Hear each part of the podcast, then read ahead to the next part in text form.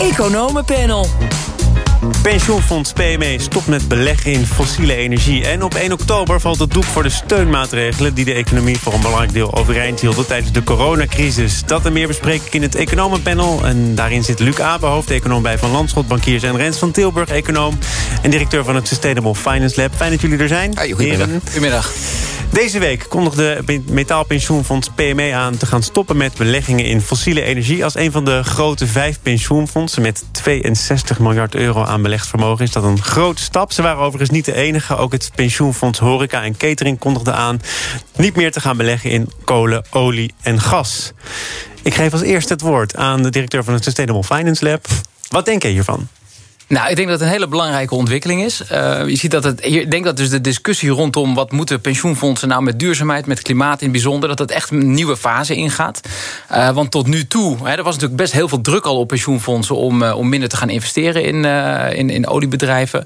Um, en tot nu toe was de stelling steeds van, nou nee, hè, als wij ons, wij willen ons steentje juist bijdragen aan die verduurzaming, maar dat kunnen we het beste doen door juist wel te te, te, investeren in die, te beleggen in die bedrijven. Want dan zitten we aan tafel.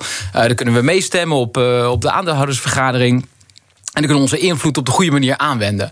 En uh, ik denk dat we de afgelopen jaren. Want ik was zelf eigenlijk lange tijd best sceptisch over dat verhaal. Maar juist eigenlijk het afgelopen jaar ben ik daar steeds enthousiaster over geworden. Omdat je zag uh, dat uh, aandeelhouders eigenlijk steeds vaker inderdaad gingen meestemmen met resoluties. Die zeiden van. we hebben soms zelfs we willen andere bestuurders hebben. In Amerika zijn er, zijn er vier bestuurders benoemd bij, bij SO. Die, die, juist vanwege hun groene, duurzame kennis. dus je, je zag dat eigenlijk wel werken. En ik begon ook grote coalities te ontstaan... waar ook zelfs de grote Amerikaanse partijen in zaten. Uh, dus wat dat betreft is denk ik een interessante uh, om te zien... Dat, dat juist nu dan deze stap gezet wordt. Want dat engagement verdient dus eigenlijk nog een wat langere periode... wat jou betreft. Nou ja, kijk, ik, tegelijkertijd zag ik ook wel... dat pensioenfondsen daar soms rare sprongen in maakten. Dus, dus, dus, dus er waren ook heel veel resoluties die niet gesteund werden. He, dus, dus, maar dat was de discussie tot nu toe. Was eigenlijk, we proberen die pensioenfondsen aan te zetten... om eigenlijk actiever te worden. En vaker mee te stemmen met resoluties die een strenger klimaatbeleid van een bedrijf uh, eisten. Um, ja, en je ziet nu toch, en dat vond ik dus ook heel interessant in de argumentatie van zowel PME als, uh, als pensioenfonds van de horeca, is dat ze zeiden van ja, we, we vinden gewoon dat het te langzaam gaat. Uh, we zien gewoon, hè, we hebben dit nu geprobeerd, een paar jaar gepraat met die, met, die, met die oliebedrijven. En we zien gewoon dat ze niet echt bewegen zoals ze moeten bewegen. Ja, en daarom stappen we eruit. En laatste punt, wat ook heel belangrijk werd gegeven, was uh, onze deelnemers die willen dit gewoon. He, onze deelnemers die willen dat wij eruit gaan stappen. Ja, en uiteindelijk, en dat is natuurlijk ook wat er in de pensioenwet staat, uh, dat geld moet belegd worden in lijn met de wensen van de deelnemers. Dus ja, als er voldoende deelnemers zijn die zeggen van we willen eruit stappen, ja, dan denk ik dat je als pensioenfondsbestuur ook weinig, uh, weinig ja. keuze hebt. Ja, nee, het, het, is een beetje een zwart-wit... Uh, nee, niet een beetje, het is een zwart-wit beslissing. Uh, en, en zoals heel veel dingen in het leven, ja, zwart-wit, altijd opletten. Ik heb mijn lichtjes opgestoken vorige vrijdag... toen ik de onderwerpen voor vandaag kreeg... bij de jongens die bij ons daarmee bezig zijn... met eh, al dan niet engagement, eh, want zo heet dat dan... mee aan tafel gaan, uh, gaan zitten. Is dat nou een marketingtruc geweest de laatste 15 jaar? Of is dat naïef geweest de laatste 15 jaar? Of is dat echt iets dat iets bijdraagt? Ja, en dat is niet zwart-wit. Er zijn ondernemingen waar je echt wel aan tafel zit, waar je echt iets kan doordrukken, waar er verandering is. En er zijn ook ondernemingen in diverse sectoren waar het echt niks uithaalt, die zich niks van aantrekken, die gewoon hun lijn blijven volgen. Hè. Maar je hoeft er ook geen daar kan je, je, kan je nog afscheid ja, van nemen. Ja, precies, dan. dan hoeft het eigenlijk geen zwart-wit te zijn. Je kunt zeggen, bij dit bedrijf werkt het. Dus precies. daar zitten wij graag Los wat van langer aan tafel. Los van dat, zou, de sector. dat zou jouw voorkeur hebben. Dat zou, dat zou op dit moment, lijkt mij, dat, uh, lijkt mij dat efficiënter te zijn. Want ja, hoe, waar ga je de lijn trekken? Ik bedoel, olie, fossiele brandstoffen is, lijkt een heel duidelijke lijn. Maar waar ga je die trekken? Waar we het net ook al even voor de uitzending over hadden. Uh, mag je bijvoorbeeld nog beleggen in autoproducenten... die op dit moment 5% elektrische wagens maken... maar plannen hebben om naar 95 te gaan. Om maar één heel obvious voorbeeld te geven. Ja, en over het algemeen was dat dus de lijn die bij die engagement werd uh, aangehouden. Hij is van, we kunnen van niemand eisen dat ze nu al helemaal duurzaam zijn. Want de wereld is niet duurzaam. Dus dat is heel ingewikkeld om dan, uh, dan je geld te verdienen. Um, maar was de eis, uh, kom met een plan waarin we zien dat je in ieder geval snel genoeg verduurzaamt. Zodat als op het moment dat, hè, want we hebben natuurlijk met die, met die Parijse klimaatakkoord zijn er allerlei routes uitgezet. En dat je in die routes mee kunt doen. Dus dat je inderdaad in 2050 helemaal geen CO2 meer, meer uitstoot. Um, en dat je in 2030 al ruim de helft minder uitstoot dan in 1990. Dus dat, dat was eigenlijk de eis die steeds gesteld werd. En dat is dus ook voor die autobedrijven zou dat de eis zijn. Hè? Dus met, je, met een groei van je elektrische verkopen dat je daarin meegaat. En uh, ja, wat je eigenlijk zag was dat de eerste oliebedrijven, zoals Shell. sorry dat soort van uh, plannen wel op tafel legden. En dat je nu in, het, uh, in de discussie kwam van zijn dat nou geloofwaardige plannen? He, want een Shell doet daar wel allerlei in zijn. In zijn die zeggen nu wij hebben een strategie die in lijn is met Parijs. Maar doen er allerlei veronderstellingen in Waarvan de meeste experts zeggen, nou dat is niet zo heel erg geloofwaardig. We hebben bijvoorbeeld wat er met carbon capture and storage, dus het, het, het, het afvangen van CO2 uit je fabriek en dat onder de grond stoppen, uh, wat daarmee mogelijk zal zijn. Uh, dus, dus, dus dat was eigenlijk waar die discussie nu zat. En de les inderdaad van engagement, van effectief engagement voeren, is wel dat je een, een, eigenlijk een geloofwaardige dreiging moet hebben van ik ga er op een gegeven moment ook uitstappen. En dat zag je pensioenfondsen de afgelopen jaren heel weinig doen. En dat gaf dus ook bij die bedrijven soms het idee van, nou ja, we doen een beetje praten we nodigen ze uit, we geven ze een keertje een kopje koffie. Maar uiteindelijk hoeven we niet te bewegen. Maar ja, ik denk nu wordt het wel steeds duidelijker. En daar is denk ik zo'n wat die stap van, van PME een hele belangrijke in. Is het, het, het wordt wel steeds duidelijker dat die engagement, waar er nog pensioenfondsen. Maar stap je dan uit het bedrijf of stap je uit de sector? Eigenlijk wat, wat Luc ook net aangaf. Je hoeft het allemaal niet zo radicaal te doen. Nee, maar kijk, de, de argumentatie van PME was: we vinden dat het allemaal te langzaam gaat. En we vinden dus dat we een te groot risico lopen als we blijven zitten in die bedrijven. Dus daarom stappen wij er nu uit, uit die hele sector.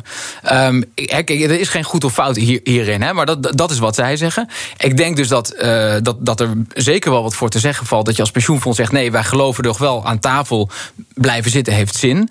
Maar dan moeten we wel genoeg beweging zien. En ik denk dus dat dat het belangrijk is van wat er afgelopen week is gebeurd. Is dat, dat die dreiging van het eruit stappen van, van het pensioenfonds. dat die een heel stuk reëler is geworden.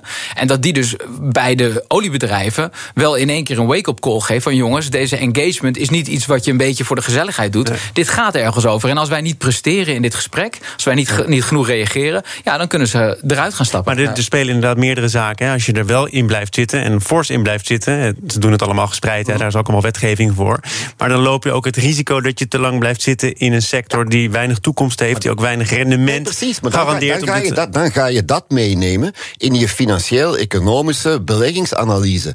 als je naar, naar, naar, naar oliebedrijven gaat en je, je vermoedt, je vreest dat die met zogenaamde stranded assets gaan zitten, dus activa die uiteindelijk niks waard blijken, omdat de wereld veranderd is ja, dan is dat deel niet van je, om een groot woord, ethische overwegingen, maar dan is dat een belangrijk aspect van je bedrijfseconomisch beleggingsanalyse ah, die, je, die je maakt. Hè. Dus ook, ook op die manier kan je het meenemen in, uh, in, uh, in je analyse van die onderneming. En liefst nogmaals van een onderneming van een sector, want dat lijkt mij het klinkt mooi, maar wat de resultaten op lange termijn gaan zijn, daar heb ik wat vragen bij op deze manier. En, en de vraag is denk ik daarbij, wat doe je met het geld wat je weghaalt bij die oliebedrijven? Ja. En daarvan heeft PME heeft gezegd, we stoppen dat gewoon één op één allemaal in duurzame initiatieven. En dat is ook een, een, een heel radicaal, een heel radicaal uh, beslissing of uitgangspunt. Ja, maar, maar daarmee, hè, want dus zij beargumenteren dat wel, van dat is de manier om deze economie te vergroenen, is door ons geld daarheen te stoppen, in plaats van een gesprek te hebben met oliebedrijven die eigenlijk gewoon alleen maar olie willen uh, verkopen en daarin uh, actief willen blijven. Maar het, uiteindelijk ook een heel belangrijk doel van zo'n pensioenfonds is om pensioenen te betalen.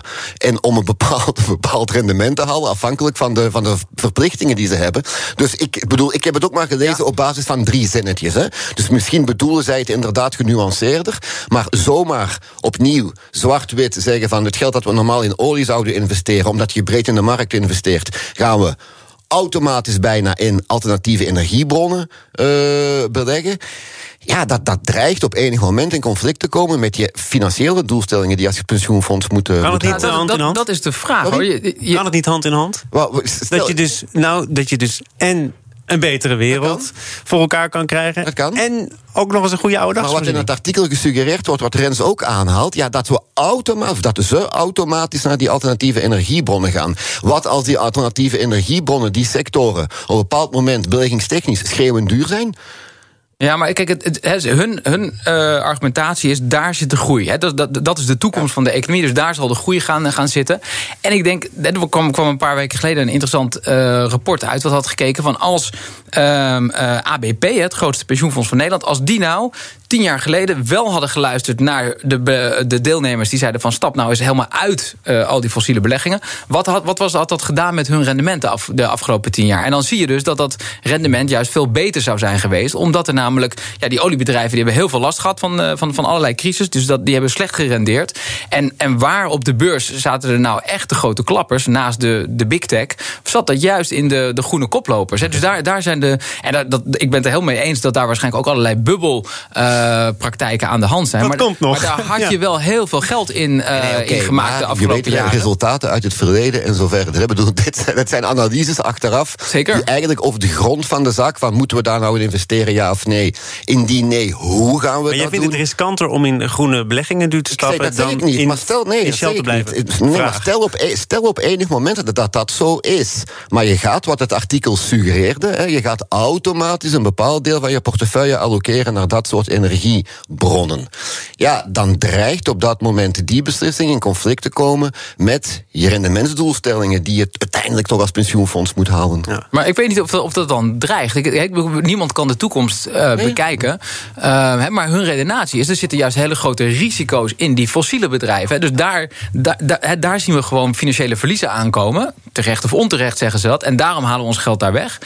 En we zien dat er juist groei zit in een andere sector. Dus dan stoppen we daar ons geld. Ik denk dat dat op zich, die redenatie is een voor de hand liggende. Hè, De vraag is alleen, zijn er niet al heel veel andere partijen... die ook in die groeisector zitten? En zijn daardoor de, de waarderingen daar niet, eh, niet, niet Maar eh, je- te jij zal het bij Van Landschot Bankiers toch ook wel tegenkomen dat er eh, bepaalde sectoren heel erg groeien. Dan komen we het ook weer op de vraag: wat is dan groen? En wat doen we met de taxonomie en met die eeuwiglopende discussie over waar een stempel op mag en wie dan bepaalt of er een stempel op mag? Maar Ja.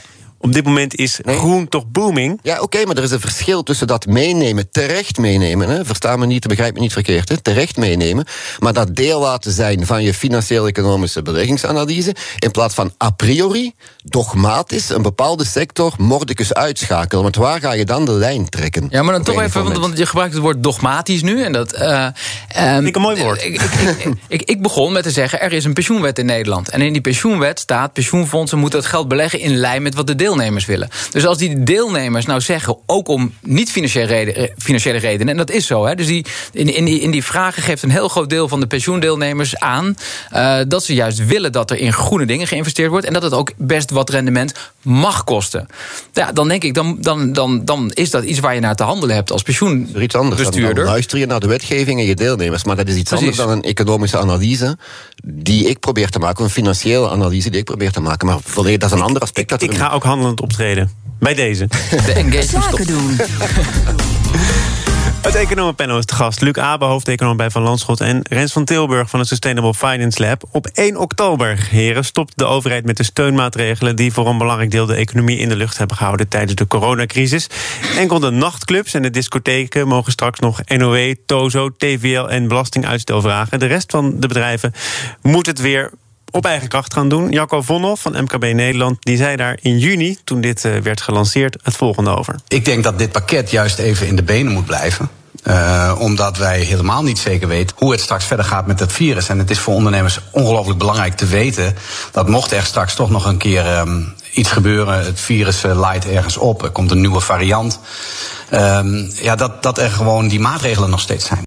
En dan nog even Martin Visser citeren. In zijn laatste column in de Telegraaf, ook lid van dit panel overigens. Past in deze fase van de coronacrisis een abrupte afbreking van de steun? Mij lijkt van niet. Nu corona een blijvende factor is, moeten ondernemers hun bedrijven daarop gaan aanpassen. Van het kabinet mag dan meer duidelijkheid worden verwacht over de coronastrategie voor de langere termijn. Dus hij zegt wel stoppen met die steun, abrupt stoppen met die steun en vervolgens ondernemers in onzekerheid achterlaten. Volgens Martin Visser niet met elkaar te rijmen. Volgens jou wel? Ja, ik, Luc? bedoel, ik hoor het woord onzekerheid vallen. Onzekerheden rond het coronavirus. Ja, die zijn er ongetwijfeld. Hè. Maar er zijn nog heel veel andere onzekerheden. Je kan niet een, een economie in leven houden zoals we de voorbije anderhalf jaar gedaan hebben.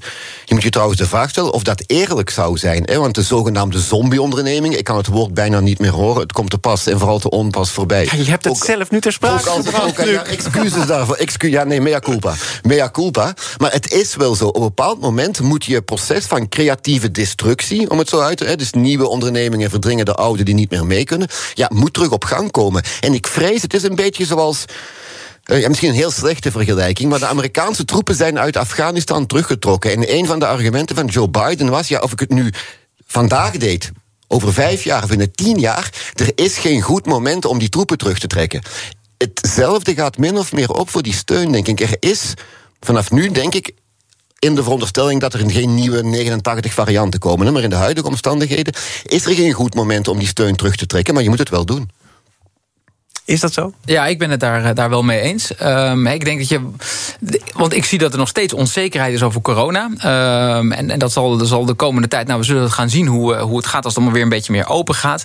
Maar het soort van onzekerheid wat we nu hebben, dat zullen we waarschijnlijk gewoon heel lang gaan uh, houden. Dat, dat virus dat, dat, dat is nu op de wereld, dat is er gaan muteren in andere landen waar minder mensen gevaccineerd zijn. Dus, dus die onzekerheid die zal waarschijnlijk gewoon nog jaren met ons gaan zijn.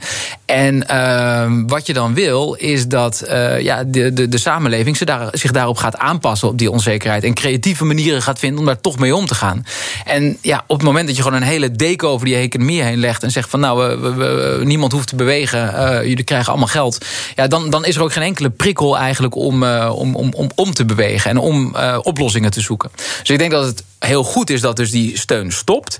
Tegelijkertijd, ja, denk ik, hè, dus er is nu één uitzondering gemaakt voor, uh, voor de disco's en de nachtclubs. Ja, de lobby kan beginnen. Uh, precies, de lobby kan beginnen. En dat is natuurlijk iets wat dat hebben we ook gezien bij. En, en, en dat is, op zich is dat ook prima, want dat hebben we ook gezien bij alle eerdere regelingen. Het begon altijd met uh, het kabinet zet een regeling neer. En vervolgens begint iedereen te zoeken van hé, maar hoe pakt dat voor mij uit? Is dat wel re rechtvaardig? En uiteindelijk zal je, zul je zien dat er hier ook wel weer wat meer uitzonderingen gaan, gaan komen. En dat is waarschijnlijk is dat goed en passend ook. Dat is altijd maar, zo public domein. Precies, maar ik denk dus de, de, de, de, de, de basisgedachte uh, van die economie... die moeten gewoon gaan aanpassen. En dan, ja, dan, dan is het beter als ze gewoon de prikkels voelen zoals ze zijn... in plaats van dat de overheid die allemaal uitschakelt. Dat is denk ik een gezonde. Het CPB is er ook al een tijdje mee bezig. En het gaat wellicht te ver om te zeggen dat uh, Hazekamp... de directeur van het, dat TPB zich verheugt op allerlei reorganisaties. Maar hij heeft wel meerdere keren al aangegeven... dat is bittere noodzaak, want dat zal er ook voor zorgen... dat er in bepaalde sectoren mensen hun baan verliezen... Ja. Dat is altijd pijnlijk. Maar in dit geval kan het er ook voor zorgen dat die mensen elders, waar die tekorten zich nu laten voelen, weer aan het werk kunnen. Dus dat is eigenlijk dat is hoe de economie zou moeten. Dat is die creatieve destructie, waarbij de, de minder productieve uit de markt gedreven worden door de productievere. En laten we eerlijk zijn, we hebben geen idee op dit moment. Hè.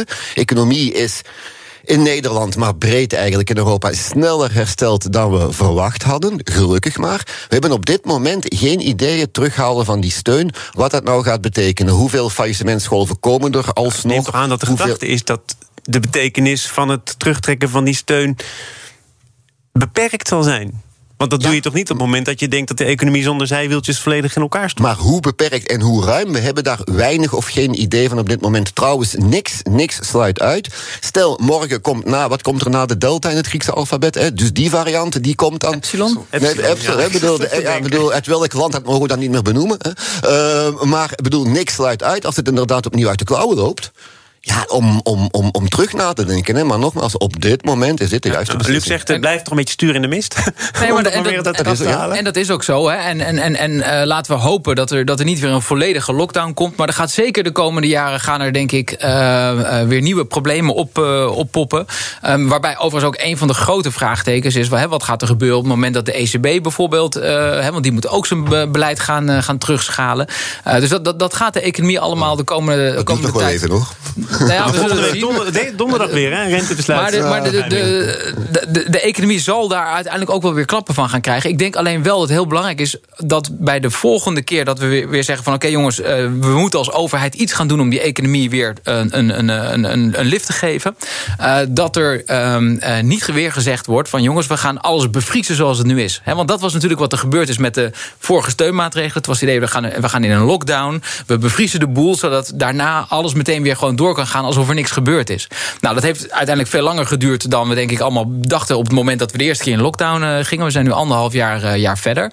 En ondertussen, ja. Um, moet er natuurlijk wel van alles veranderen in de economie. En dan als je alleen al denkt aan uh, bijvoorbeeld in Nederland met de stikstof, met het klimaatbeleid. Er, zijn, er zijn allerlei ja, eigenlijk bewegingen in de economie die je juist wilt hebben. Dus op het moment dat er nu weer behoefte is aan steun vanuit de overheid, zou ik er erg voor zijn dat dat gebeurt langs lijnen die ons ook helpen om in die transities een stap verder te komen. Laten we het nog even over die lijnen hebben. We hebben namelijk een gast uit Vlaanderen. Dat betekent dat je bijna automatisch formatie-expert bent. Ja, Toch, tuurlijk, Luc? tuurlijk, Jawel. tuurlijk, ja, wat dacht je nou? Ja, die Nederlandse formatie, dat duurt ook maar en dat duurt maar. Mariette Hamer werd er een beetje mismoedig van vorige week... toen ze haar eh, verslag deelde met eh, de pers, onder andere. Ehm, hoe schadelijk is het uitblijven van een kabinet, van een regering... voor de economie? Het is heel moeilijk om daar een exacte, exacte oordeel over te vellen. Het is in ieder geval niet goed. Het is niet goed voor de binnenlandse uh, dossiers die moeten worden aangepakt. Hè. Dat kennen ze allemaal in, in, elk, uh, in elk land. Maar waar ik mij vooral afvraag, ja, in internationale context. Hè, we staan, we hebben die coronacrisis achter de rug. Niet achter de rug, hè, maar het begint hopelijk op zijn einde te lopen. Er zijn een aantal heel belangrijke beslissingen genomen op Europees domein. Hè. Denk aan die gezamenlijke schulduitgifte. Denk ook aan Next Generation. Hè. Europa gaat een bepaalde weg in. We krijgen eind uh, september krijgen we Duitse verkiezingen. We krijgen volgend jaar Franse verkiezingen. Ja, als op zo'n moment binnen internationale context belangrijke wegen worden ingeslagen, ja, dan heb je denk ik een kabinet nodig dat daar een bepaalde lijn in volgt. En die lijn kan meegaan, die kan daar tegenin gaan. Hè. Maar je, als je daar aan tafel zit, dan vraag ik mij af, wat is je soortelijk gewicht op momenten dat dat soort discussies, binnenkort beginnen er in Europa discussies over het stabiliteits- en groeipact. Nou, dan kunnen we de Nederlandse positie toch wel zo ongeveer uittekenen, dat, of niet? Dat weet ik niet. Als je centrum links, centrum rechts bekijkt, ja, dan zijn die posities toch wel wat genuanceerder van elkaar vaak. Hè? Ja, dus ik, en, en dat gaat dan los van de binnenlandse dossiers die er zijn, maar internationaal, dat vraag ik mij vooral af. Ja, nee, dus, ik denk een heel goed voorbeeld. Die discussie over de stabiliteits- en groeipact. Uh, we kunnen uittekenen hoe uh, Wopke Hoekstra daar, uh, daarin zit. En die is op dit moment onze demissionaire minister -hmm. van Financiën. Maar het zou heel goed kunnen dat we, als er een nieuw kabinet is... dat we juist een D66-minister van Financiën hebben. Nou, die zal denk ik heel anders in dat soort discussies staan. Dus, dus ik denk, daar maakt het inderdaad wel voor, voor uit. Um, en ik, ja, ik, ik maak me dus ook juist wel over de binnenlandse dossiers. Hè. Ik noemde de stikstof bijvoorbeeld al. Ja, dat is toch een dossier, daar moeten wel echt uh, knopen over worden doorgehakt. Want anders dan kunnen, gaan er echt heel veel dingen gewoon letterlijk stil komen nou ja, te maar staan. Er worden ook vandaag de dag nog uh, grote plannen gepresenteerd... om voor miljarden bijvoorbeeld uh, boeren uit te kopen. Dat kan dan toch op een bepaalde manier wel zijn doorgang vinden. Althans, het maken van de plannen nou ja, ligt niet stil. Er is uitgelekt dat er over wordt nagedacht. Hè. Dus er worden, er, worden, er worden plannen gemaakt. Maar het zal best heel ingewikkeld zijn voor een demissionair kabinet... om dit soort grote plannen ook echt er doorheen te brengen. Hè? Want laten we wel wezen, demissionair betekent... dat je eigenlijk geen controversiële zaken gaat doen. Nou, uh, dit wordt nu zo lang gerekt... dat ze op een gegeven moment wel kunnen zeggen... ja, maar we moeten wel. Uh, en dat is natuurlijk wel heel ingewikkeld. Hè? Juist ook omdat natuurlijk de partijen die het nu eigenlijk... ja, min of meer tegenhouden in de formatie dezelfde zijn... die dus daarmee kunnen doorregeren. Dus ik denk dat, de, dat de, de weerstand in het land daartegen ook wel steeds groter zal worden. En dat het dus heel ingewikkeld wordt toch om, om dit te doen. Um, maar is, is over, die, pardon, is over die, die Belgische formatie van... inmiddels jaren geleden niet is gezegd dat er ook een tijd aanbrak dat er in ieder geval niet ja. nodeloos veel geld werd uitgegeven. Ja, nee, ja, of is dat ja, een platitude? Nee, ja, het, is net, het is net iets genuanceerder. Hè. Toen, oh, helaas, uh, bedoel, in, je weet, in België heb je niet één regering, je hebt vijf regeringen. Dus er is altijd wel een regering die in het zadel zit. Eén. Twee, to, ook toen zijn er een aantal hervormingen niet doorgevoerd die wel doorgevoerd moesten worden. Niet dat het anders van een eigen dakje verloopt in België, dat is nog iets anders. Maar toen was er helemaal geen kans hè, om, uh, om, om te hervormen. Drie, wat je toen had, op een bepaald moment kwam er een regering onder druk van financiële markten. Hey, België, het Griekenland aan de Noordzee. Dat gaat in Nederland niet gebeuren werd, natuurlijk. Precies, dat gaat, dat gaat niet gebeuren. Dus die externe druk die er toen was in België... Ja, die is er op dit moment hier in ieder geval niet. Nee. Ik voel wel een zekere druk. Helaas. Heren, het zit er weer op. Rens van Tilburg, econoom-directeur van het Sustainable Finance Lab... en Luc Abe, hoofdeconoom bij Van Landschot Bankiers. Dank voor jullie perspectief op de zaak. Nationaal, internationaal, alles zat erin. En over die Duitse verkiezingen gesproken... zometeen dan praat ik met een Nederlands bedrijf... dat goede zaken doet in Duitsland. In aanloop naar die Duitse